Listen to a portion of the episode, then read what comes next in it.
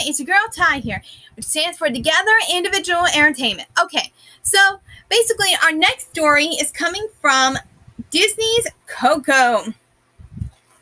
And I'm really excited because we get to learn a little bit of Spanish and we get to, uh, you know, celebrate a festive occasion again. But in this case, it's going to be a little more different and stuff. But still, uh, before I begin, I want to let you know that you can find me on YouTube and Facebook, both called Together Individual Entertainment. And, of course, I need your help. As a reminder, I need your help to give me an idea of what you want me to do for Christmas. Now, I know it's not going to be easy in giving you out what I think, but I can tell you this. I'm going to do my best to give you an adventure or maybe just do another read-along, but still, I plan to do another Christmas countdown. But what in the world do you think I should do my Christmas countdown this year? I mean, sure, I might do my read-along still, but I still want to do something different afterwards. So tell me, what are some things that you want me to do? Give me a few comments. You can give me a comment at my YouTube page on my videos, or you can just tell me in this, uh, you know, podcast thing.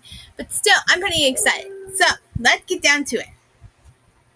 From Disney Pixar's Coco, Pepita and Dante to the rescue as our bedtime story.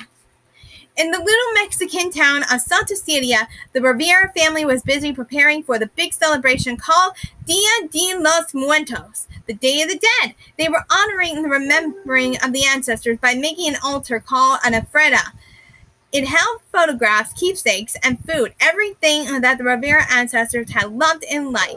The family hung beautiful paper banners called papel picado around the room and arranged a path of marigold petals that would lead the spirits of their loved ones back home. For nearly a year, Miguel had been filling the house with music. It was easy for him now that he had family's approval. The music brought them all closer together. Miguel finished singing for his mama and his little sister, Sicaro. "Bravo," Miguel said. "Mama, now, can little musical," that's Spanish for music, by the way. "See if Abuela," Spanish for grandmother, "needs help in, in the kitchen." Miguel's stomach rumbled. "Sure, Mama," he said. As Miguel approached the kitchen, he noticed Dante and Pepita near the door. Abuela enjoyed having Dante around more than she once had, but she had a strict no animal policy in the kitchen. "Come back a little later," Miguel whispered. "Abuela will give us tamales." Dante wagged his tail and Pepita meowed as they left. The kitchen was filled with the smells of scrumptious food. "Do you need help, Abuela?" asked Miguel. "Okay, mijo," that's Spanish for either boy or uh, grandson. "But eat something," Abuela said as she continued stirring. Abuela was making the family favorite dishes: pasole, pan de muerto, mole roja, and much more. The food would be placed on the ofrenda as an offering for their loved ones, who were no longer there. Miguel realized something. "Abuela, what are you making for Papa Hector?" Abuela dropped her wooden spoon with a loud clatter. "Ay, Dios mío. I don't know. I didn't even know who he was until last year." Suddenly, Miguel realized he needed Dante and Pepita. "I have no idea, Abuela. Uh, I'll be right back."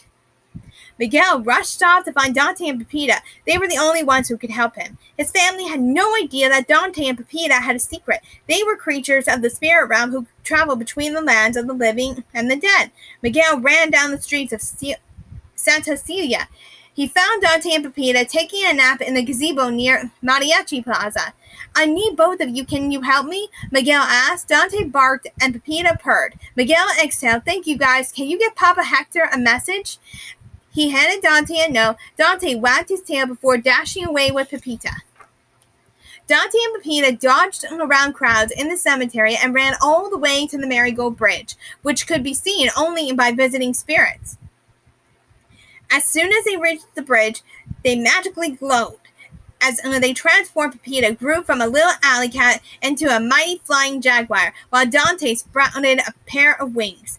"Roo, roo, roo, roo," mumbled Dante, trying not to drop Miguel's note. He spotted a few of the dead Riveras near Marigold Grand Central Station. the dead Riveras and looked up and saw two spirit guides overhead. "Look, it's Aunt Pepita," shouted Tio Felipe. "And Dante," said Tia Victoria. When Dante and Pepita landed, they gave the note to Mama Coco, who now lived in the land of the dead. "It's urgent," she said. Reading the note, "Miguel needs to know what my papa wants for the ofrenda." "Follow us to the plaza," said Tia Victoria. The plaza was filled with a giant crowd. Mamá Emilia noticed the spirit guides and stopped singing. "¿Qué pasa?" "What are Dante and Pepita here?" Mama Coco handed the note to Papa Hector. He was touched that Miguel was concerned about his first Dia de los Muertos. After he wrote down his favorite dishes, he gave the note back to Dante. The dead Riveras waved goodbye as Dante and Pepita soared into the sky. Pepita swooped toward the land of the living. Dante veered slightly off course, greeting the other spirit creatures nearby. But Pepita knew they were running out of time. She grabbed Dante with her talons and placed him on her back for safekeeping. "Roo, roo, roo, roo." Dante and Crude as they flew over the Marigold Bridge. Dante and Pepita transformed back into a dog and a cat when they returned to Santa Cecilia. They dashed toward the Rivera house. Miguel gave them a big hug when they arrived. "Thank you, Dante and Pepita. You two saved the day." Miguel could not reveal Dante and Pepita's secret identities. Instead, he told Abuela that he found the list in one of Mama Coco's journals. She took the list from Miguel and kissed his head. "Gracias." That's Spanish for thank you. Miguelito. "I have just enough time to make these dishes before the festa begins." Later that night, Papa Hector, Mama Emilia, Mama Coco, and the rest of the Rivera ancestors crossed over the Marigold Bridge. They walked through the cemetery and followed the path of marigolds that their family had left for them. When the dead Riveras arrived at the house, they admired the ofrenda that the family had worked so hard to put together. The whole Rivera family, both the living and the dead, enjoyed the celebration together. Even Dante and Pepita joined in the festivities. Miguel strummed his guitar, and Dante and Pepita enjoyed their well-deserved tamales. Well, I hope you enjoyed that bedtime story. And this is Ty saying good night, sweet dreams, and have a good day at school. Bye!